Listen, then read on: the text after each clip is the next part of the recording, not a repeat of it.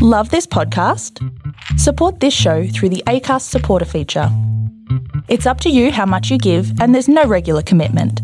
Just hit the link in the show description to support now. Ever catch yourself eating the same flavorless dinner three days in a row? Dreaming of something better? Well, HelloFresh is your guilt free dream come true, baby. It's me, Keke Palmer. Let's wake up those taste buds with hot, juicy pecan crusted chicken or garlic butter shrimp scampi. Mm. Hello Fresh. Stop dreaming of all the delicious possibilities and dig in at HelloFresh.com. Let's get this dinner party started.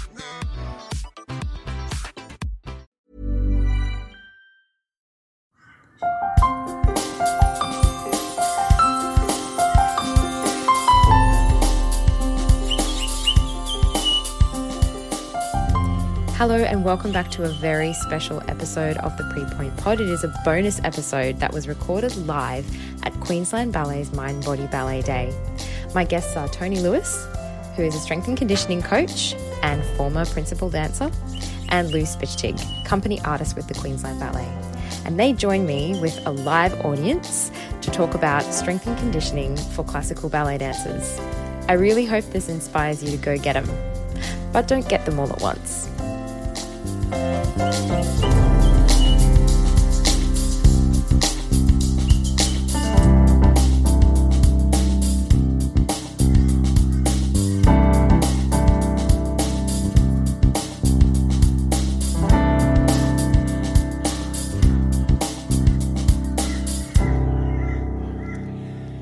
So, welcome back to the Pre Pointe Pod. I'm here recording a very special episode this afternoon at Queensland Ballet Mind Body Ballet Day.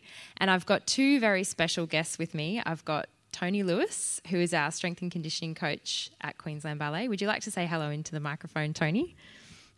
Hello. hello.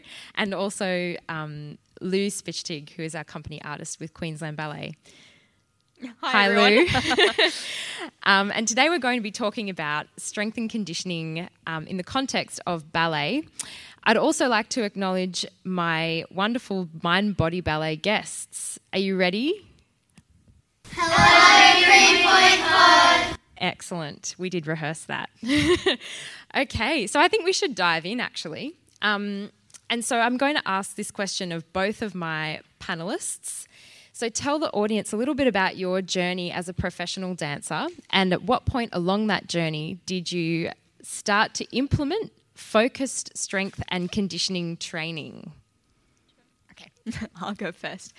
Um, so I've um, been a company artist with Queensland Ballet for about five years. Um, starting my sixth year in January, um, and before that, um, I spent seven years at the Dance Academy in Zurich, which is the biggest um, state ballet school in Switzerland. and then I spent two years at the Junior Ballet Company in Zurich before joining the company here. Um, so I've spent quite a bit of time already working. Um, strength and conditioning has kind of always been a part of um, my training. Um, it kind of started with my mum way before I even joined the academy.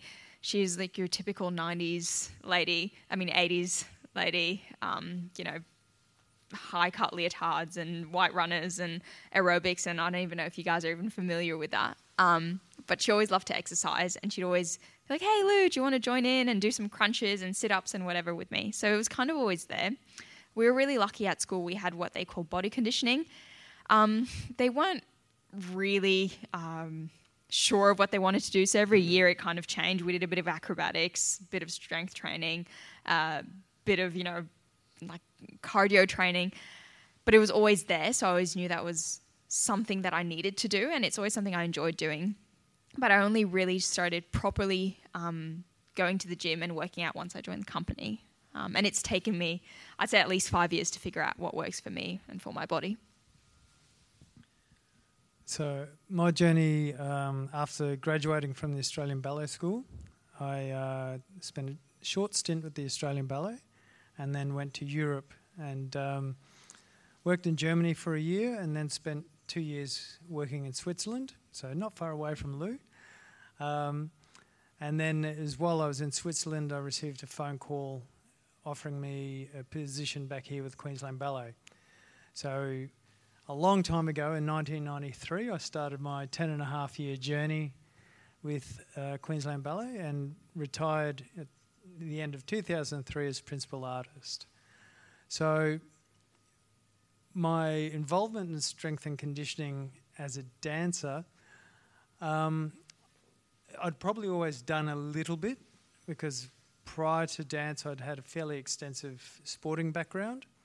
Uh, I started dance at 16 years of age, so fairly late. Um, so it always it had always been there. You know, I'd always done a little bit of it here and there. Uh, wasn't until, unfortunately, towards the end of my career, I'd ruptured my ACL, so my anterior cruciate ligament, and so that's when it became really quite focused. So I needed to, for me anyway, I needed to understand uh, how I, what I was doing and how I was going to go about getting back to dance. So that's why I became really focused and very much interested in strength and conditioning. And um, so, yeah, went on from there, and it's become very much my life now. So. And so, how are you involved with strength and conditioning at the moment? So, well, I've been the strength and conditioning coach with the Queensland Ballet Academy and Queensland Ballet for the last seven and a bit years. Um, something which I very much enjoy.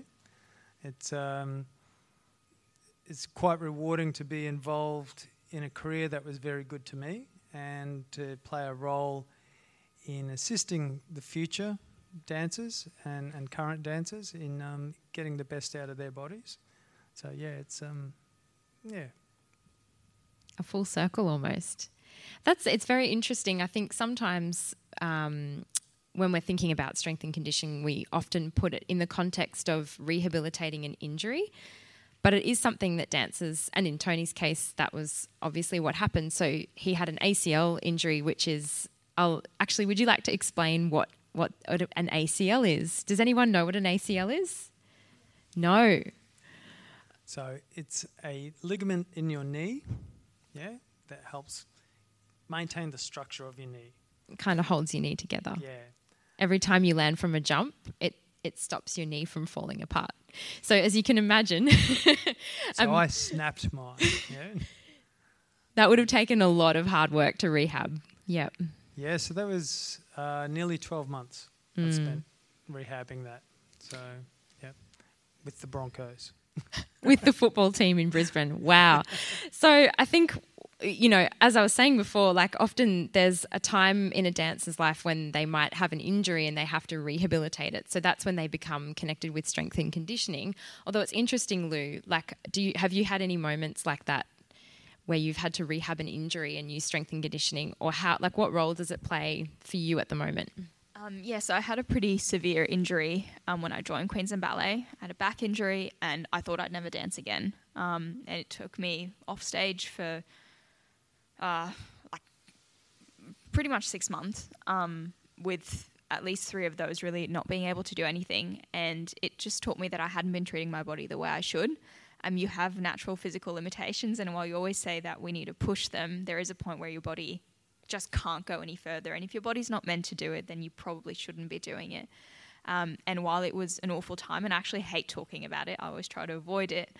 Um, the one thing I did learn from it was how to work with my body um, and how to work with it safely. Um, and it took me a very long time, and um, I had to not only learn how to work with it safely, but also learn how to build my body in a way that it still worked for ballet. So there's certain strength and conditioning that may work for someone who's doing a certain type of sport or just a normal person, in quotes. Um, but you just can't look or be that way as a dancer. And it took me quite a long time to figure out what I needed. That's really insightful. And so when you're saying it's really difficult for ballet dancers to incorporate strength and conditioning because it's hard to know what exactly to do to still look the part, I guess. Um, how have you married those two things together? So, how do you overcome those challenges of integrating S and C? Because ballet dancers have really busy schedules. Yep. Um, so I think a lot of it's trial and error, and unfortunately, with strength and conditioning, you kind of only see it afterwards. So you can do some form of training, whether that's going for like a really hard run or um, doing a really long Pilates session and you'll only feel it the next day. I'm sure all of you have been sore before and you go, oh, whoops, probably shouldn't have done that. Um, and, you know, to a certain degree, you recover from it. But for me, I for a certain amount of time, I kept doing something that wasn't quite right for me. I did a lot of um, weight training when I probably didn't need to, and my body just didn't respond very well to it. And it wasn't working for me in the studio. It wasn't working for me in the way I looked. Um, I'm quite small and I had a lot of muscle, and it just didn't look quite right. Um, and it takes a very long time to make those changes sort of, I wouldn't say go backwards, but sort of readapt the shape that your body has and also how it um, lets you move. So if you have this massive amount of like stiff muscle, it's really hard to do what we do because you have to be able to lift your legs, you have to be able to bend backwards, especially as a girl. Um, so for me, it was trying to figure out what kind of exercises worked for me. Um, you know, it's great that I could lift my little brother above my head, but I really didn't need that for the ba- for the ballet studio. Um, and it was about learning what works for me and what doesn't, um, and also learning how to work it into our schedules. So if you have a really long day ahead, you can't do a massive amount of training before because you can be absolutely exhausted. So we work 10 to 6 most days. And as a corps de ballet dancer, you're usually in every rehearsal. Um, so it was figuring out what works for me and what doesn't work for me. And that's so individual. So what I do in the mornings might not suit any of the other dancers. Yeah, I think that's a really good point to make. And also, yeah, different body types will respond really differently to different sorts of exercise. Yeah. And so, Tony, your capacity is now more training the dancers um, that are um, performing in the company. So how how do you decide what to prescribe them? Where's because I know there's an element of science to that as well. Um, yeah, well, Lou's exactly right. It, it is a matter of tri- trial and error. You've you've got to find what works uh, works for each individual dancer. Um, you know, it, it's it's hard because I, I do a lot of planning. There's quite often I'll, I'll, beginning of each year I sit down, I look at the um, the schedule, and from there I look at pretty much what the ballets will be and what's expected of the dancers during that time. Um, but then also knowing who, who I'm going to be working with is then will determine what I give them to do. Um, so, like an example, it's probably a few years ago when the company did La Bayadere what was really important with the girls doing so many penchés was their hamstring strength. So that became the focus of what we did leading up to Bayadere. Um, and pr- the big thing is, is getting it right when they go into the theatre. I think production week, particularly for, for the company, is huge. You know, the hours have changed. They've gone from starting earlier in the day to possibly starting later, finishing much later. Um, and there's times where you're not necessarily dancing all the time, but you're still there, and that that in itself is fatiguing. So, probably what I then look at when I work with the dancers is doing what I, I refer to as more micro doses. So where we'll just focus on one or two key exercises, and the session may only be really only about 15 minutes of work, 20 minutes of work at the most. Done. You know. So 15 and 20 minutes is not a long period of time. Lou, would you say that you also take a similar approach when, so say if you come to the gym and you've got one or two things that you focus on, or do you have a program that you'll do for a set number of weeks, or yeah? Um, so for me, it always varies depending on what we're rehearsing at the moment. Um, so, for example, Dracula is not a very exhausting ballet um, for the corps de ballet, which means that I need to keep my stamina up and I need to keep my strength up. So I spend a lot more hours training outside of the studio. So obviously, the most important thing is still class and rehearsals. That's when I need to be fit and that's when I need to be switched on. But I spend a lot more time outside of the studio doing things like running, swimming. Um, I don't do a lot of weight training anymore because it doesn't work very well for my body. So I do a lot of cardio workouts, um, or I use very light weights, um, or I'll do exercises that are a little bit more sort of Pilates based. If that's something that you do, you'll know what those exercises kind of look like. Just things that will keep my body in check for dancing. Um, however, when we go into, for example, a season like Sleeping Beauty, where I was learning seven different roles and I was in rehearsals all day, every day, non stop, um, I A needed to focus on recovery more than anything else. Um, so making sure that I was getting enough sleep, um, making sure that I was taking care of my muscles in the evening when I got home. Um, and that also meant that my training outside of dance was reduced to an absolute minimum. So I've got um, my little routine that I do, my specific exercises that I need to get my body warm, and I've I wouldn't say I've perfected them, but I've sort of figured out what I need to have done before class to do a good class. I'm not one of those dancers who just walks in, sits in the splits, and can start working. It just that doesn't work for me, and I don't know if it works for anyone really. Um, but if we're in shows, um, we get home really late. By the time we've taken our makeup off, had a shower, had some food, sort of managed to wind down from a show, it's usually past midnight. Um, and for me, then the most important thing is sleep. So I sleep for as long as I can. And then the morning, I do, again, just those little couple of exercises. I guess a little bit similar to what you would do when you're training the, uh, any of the dancers. So that I know I'm warm, I'm ready, my body's ready to go, but I'm not building anything in that time. Yeah, that's a really interesting point. So there are times when you can when when you can build and actually focus on building strength or working on stuff, and then there's there's times where you actually have to just go mm, making progress right now with a certain thing is is not going to be feasible because you can only work your body so hard. So yeah, really what we're talking about is periodization. So making sure that you're working hard when you need to work hard, but also giving your body enough time to recover and also slowly building up to what you need to do. So, that, I mean, that's been a really useful sort of perspective from a female dancer's perspective. Yeah, it's good. I think Lou laughed then, but her advice is good. Um, and I think it's really, you know, uh, Sleeping Beauty is a very famous ballet. And Lou was literally, how many fairies did you learn? Um, I only learned two fairies, or there's there is kind of only four and one sort of lead fairy. Mm. Um, and it was really complicated because they all do the same steps but on different sides of the stage. Um, but then there were a heap of other roles. So basically, every night I went on stage, I quite literally did a different spot every night. Mm. So um, you need to factor in how also mentally fatigued you are because that also has an impact on your body. If your mind's really tired, you're more prone to injuries, you're not going to recover as quickly. Um, and that's something that's really important um, to also keep in mind when you're training outside of ballet. Oh, yeah.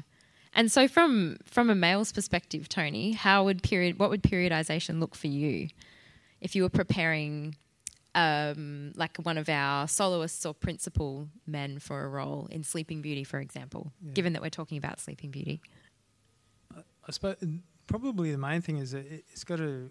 I always refer to it as it is it being fluid. Um, so you can I can be working with Joel or someone you know, and they just come in the one day and just go, look, I had a massive day yesterday, and you know, they're just tired. So the session takes on a very different aspect. So there's at times it can be, you know, I may have this awesome session planned, and that just becomes, you know what, let's just get you moving, um, lengthening everything out, a bit more of a recovery session than anything. Um, but then other times they come in and they, they feel like, no, I need to push. And so, yeah, there has it has to be fluid. Um, even though, I, like I was saying before, I'll have this plan mapped out, but that plan quite often goes out the window. and uh, and probably the one thing I've learned um, is not to plan too far ahead with, with my periodization. So as I was saying, you know, I, I may be looking at like the company doing Dracula so I, w- my, I was already looking at what there'll be re- what the requirements were almost three months ago. I was starting to plan that. You know, um, now work, working with that and the types of lifts that they do, you know, that's that's the sort of thing I, I, was aiming towards. But as I said, you know, as their workload increases with it, uh, dancers come in, they're fatigued. You know, we can't always do exactly what, what was on the plan. So it's great to have that periodized approach, but you also have to be prepared to um, to make changes to suit the individual. So that might look really different if um, if we're thinking about you know uh, signing up to like an F forty five training program or something. It just might not always work for a professional dancer or mm. someone who's dancing full time, for example. Um, yeah, it's got to be quite individualized. I'm, that's sort of the take home message that we're getting now. Um, my next question is what would you like to see happen in the future for dancers in the realm of strength and conditioning? If you could rub a magic lamp and a genie could pop out and they could grant three wishes, what would they be? So, Tony. Wow. Um, there's so many things I'd like to see. Only three. I think ed- education around strength and conditioning. Pardon me. There's a lot of myths and misconceptions uh, around it, and particularly when it comes to females training in in this realm. Um, you know, there's always that worry that they're going to bulk up, and in some cases, you know, a person's body type, that's what can happen. Uh, I'm at times a little bit of the thinking that can maybe come down to also how a program's been designed. Sometimes it, it can come down to s- selection of exercises, uh, the amount of reps, amount of sets, all that sort of stuff can ha- have an effect on muscle growth. Uh, with dancers, I, I guess my focus really is is on strength and power. So I'm not worried about building muscle as such. It's just making muscle strong. Um, so I think yeah, very much the education around around it and, and its benefits. I think uh, a lot of people get concerned that by doing strength training you'll stiffen up. I don't know if any of you have seen Olympic weightlifting. I'm sure most of you probably have. These people are amazingly mobile. You know, the position they can get their bodies into underneath a heavy weight they can throw incredible weight over their head, and uh, and have incredible mobility in doing that. So. So I think that's is that two wishes? Were you counting Tony's strength and conditioning wishes? You've got one more wish, Tony. One more wish. Um, I guess I'd like to see, and this is probably goes right across the world with all ballet companies, is um, creating baselines for each dancer. So for when they join, so we actually get to know uh, what their capabilities are when they first come into the company, and each year retest that. So that then when they are injured, we're able to go, okay, we can test, do those, that same battery of tests again, and go, okay, well we know you've lost jump height, so what do we need to do to get you get you back to being able to jumping where you were before? And I don't know if that really exists in too many companies around the world. That's probably something which I'd like to see most definitely in, introduced. I think it does exist, but I think it's not set in stone. There's not sort of a set measures that they would be taking. And I, I mm. have to agree with you. That's a really good wish. Mm. Lou, what are your three wishes? Um, so I would love to see strength and conditioning training to be a part of education from the day you start ballet until the day you retire, really. Um, and there's this sort of preconceived idea that strength and conditioning automatically means going into the gym and throwing heavy weights around, and that's absolutely not what it is. Um, it's such a broad term, and strength can be as simple as doing calf rises at the bar, and conditioning can be as simple as skipping um, for 10 minutes. I probably wouldn't skip for that long, but, anyways, five minutes maybe.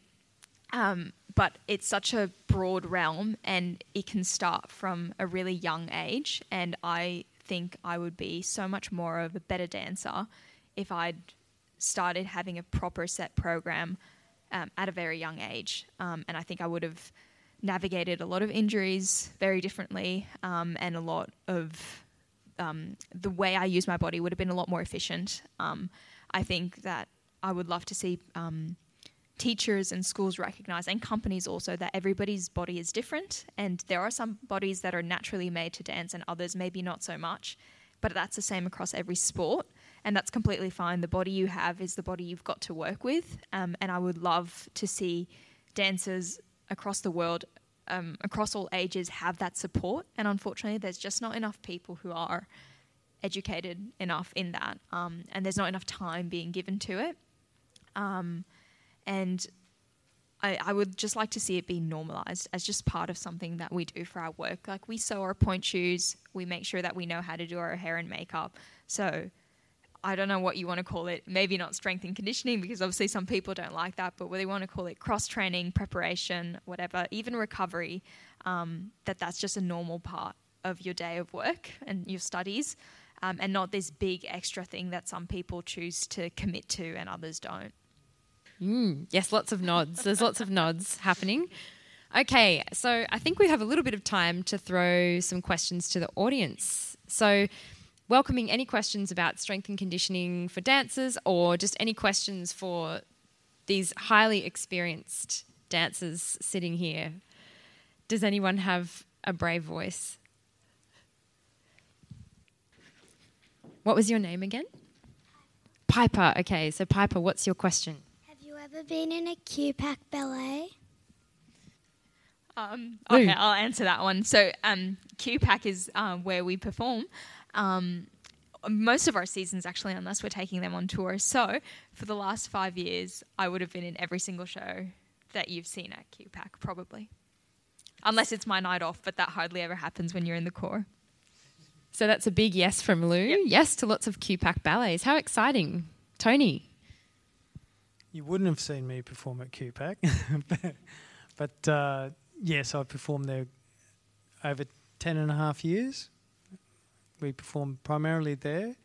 Uh, also, there used to be a theatre in Brisbane called the Suncorp Theatre, which I don't, I'm not sure if that exists anymore.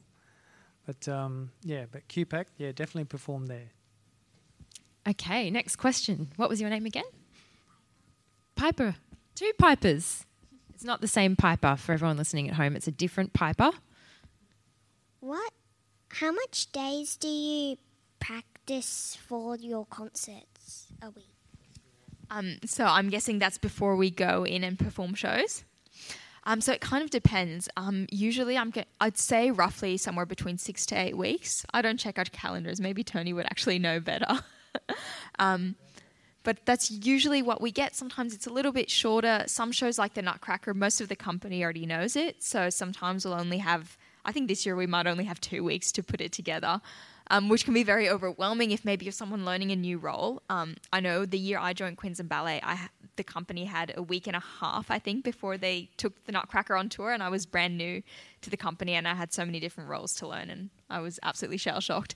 Um, but yeah, usually, yeah, six to eight weeks. All right, let's go. What was your name? Elizabeth.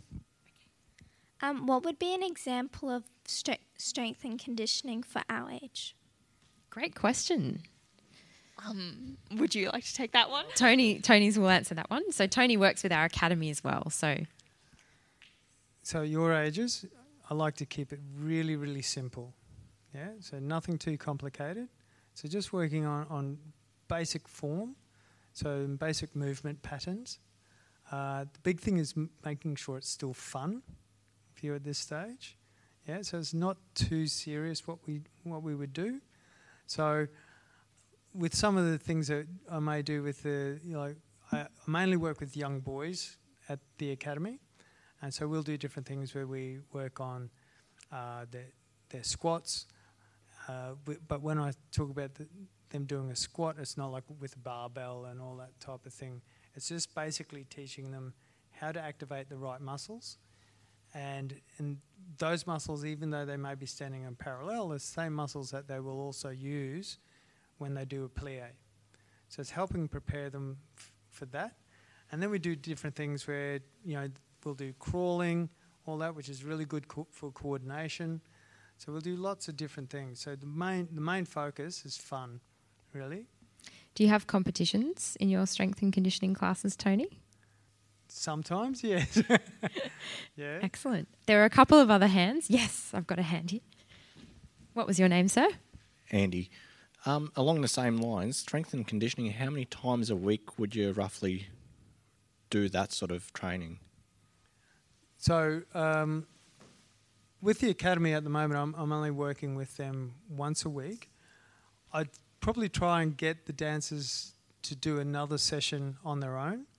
Um, as they get more experienced and in their practice, then we'll look at them where they may, may be doing three sessions a week, but tho- those aren't always the same session. So, example might be that say on a Monday, that may be a real strength session for, for mainly the, the males, um, and also the females will focus on the strength. Then their other session, depending on what their goals are and if there's been an instruction that they may want uh, a dancer to increase muscle size, then that's that midweek session will have a lot more volume. So by that I mean there'll be a lot more reps and sets within that workout. Uh, and then what we'll look at, especially if they're coming into a season, is that then the the next session would be maybe on a Friday, and that'll be a short, sharp session which is focused more on power. Yeah, so very much just get it really quick. So that's doing lifts. I don't know if you know power cleans and different things like that. So it's really short and sharp. Um, but again, as we were saying earlier, it really depends on the individual, depends on what their workload is. Um, and so sometimes that may be the goal, but the reality of it might be that we they only do the one session. So it depends on what's happening really for the, the individual. Any other hands? I can see one down the front. What was your name again? Penny. Um, how long have you been dancing for? Um, so I started ballet when I was about three and a half, four. Um, I then started to go to ballet classes more and more often. I started off once a week. I think by the age of seven, I was probably doing ballet almost every day after school. Um, and at the age of 10, I joined the Dance Academy in Zurich, um, which is like Queensland Ballet Academy. Um, and I started training every day. Um, from the age of 13 onwards, um, ballet became my full time studies, I guess. Well, we went to school in the mornings very early and late in the evenings. Don't know how many years that's been. I'm not going to count. It's been a while. Tony, how many years have you been dancing? I I started late, so I was 16. How? Oh. And then I, I was 16 and I retired when I was 35 and a half, so I'll let everyone else do the maths on that. Uh, we've got somebody counting on their fingers and toes. Does anybody have any other questions? Yes, I'll go. I'll go one more. I think. So, ready for a hands up race, hands down, ready and race. Oh, come on, it's like scissors, paper, rock, but you know, ready and go. Ah, so this is like a strength and it's like a strength and power test. How how powerfully can you raise your hand? What was your name? Sophie. Um, what was the first dance school you started at? Mm, first ballet school. I grew up in a small town in North Queensland called Ayr. So, uh, and the ballet school there was called the Burdekin Academy of Dance, which was really quite interesting because it, when you just took the first letters, it said bad. And so, um, thankfully, it wasn't that bad. It was pretty good. Yeah. Um, so I grew up in Switzerland, so obviously the name is in German, which would make a lot of sense to you if I just um, read it out to you. Um, but basically, it was like a children's dance and music theatre, um, and it was just fun because we put on like one big production a year. Um, but really, where I got my formal training was Dance Academy Zurich. And I have one last question because the podcast that we're recording for today is the Pre Pointe Pod. And I always ask my guests what kind of pointe shoes they prefer to wear. So, Lou, what are your preferred pair of pointe shoes? And have they always been your preferred? Preferred? Because I think that might be, yeah. All right, so I'm. So we have two ladies who work with us in the company who take care of our shoes, and I'm their worst nightmare. Um, I joined the company wearing Freed Studios Professional, so maybe you know those shoes. Uh, maybe yeah, they're just like a stock standard normal shoe, and I loved them. Um, then I moved to Australia, and before we worked in this building, we were working at the Thomas Dixon Centre, and two of the studios didn't have air conditioning, so you can imagine what that does to shoes in the Queensland heat. They just melt, um, and they're like, "Lou, you can't keep wearing these shoes here. They're too expensive to ship over. The time, the wait times are too long. You're going to need to wear block." I've gone through every single one of their stock standard shoes and haven't liked a single one. And we get trial, like um, sorry, custom made shoes that we receive trials, and the trials are numbered. Um, I'm on pair number 23, and I'm currently not even wearing my own shoes. I'm wearing somebody else's custom made shoes at the moment. So So you're still on the search for your perfect pair of pointe shoes. I absolutely am. Oh, hopefully we'll get there soon. I always joke that I'll get the perfect trial shoe whenever I retire. They'll come the week I retire, which is hopefully far off. that may be many more pairs of shoes to try. Tony, pointe shoes. Uh, I have worn a pair. So it was, um, we were rehearsing for in Midsummer Night's Dream.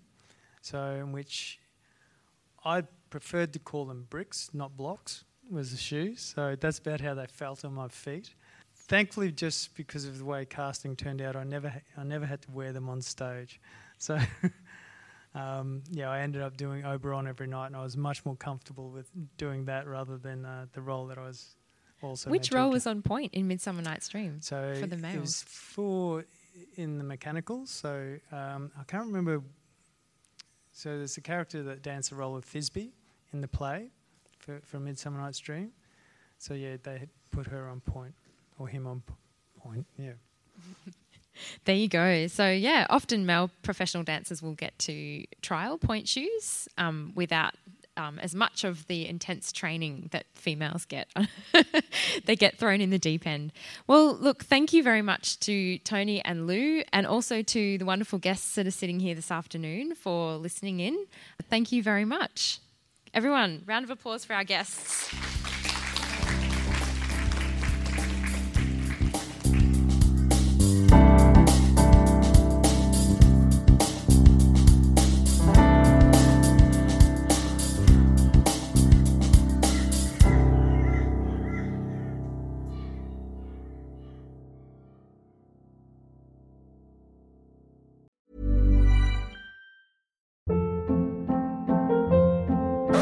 Hold up. What was that? Boring. No flavor. That was as bad as those leftovers you ate all week. Keke Palmer here, and it's time to say hello to something fresh and guilt-free. Hello Fresh. Jazz up dinner with pecan-crusted chicken or garlic butter shrimp scampi. Now that's music to my mouth. Hello Fresh. Let's get this dinner party started. Discover all the delicious possibilities at hellofresh.com.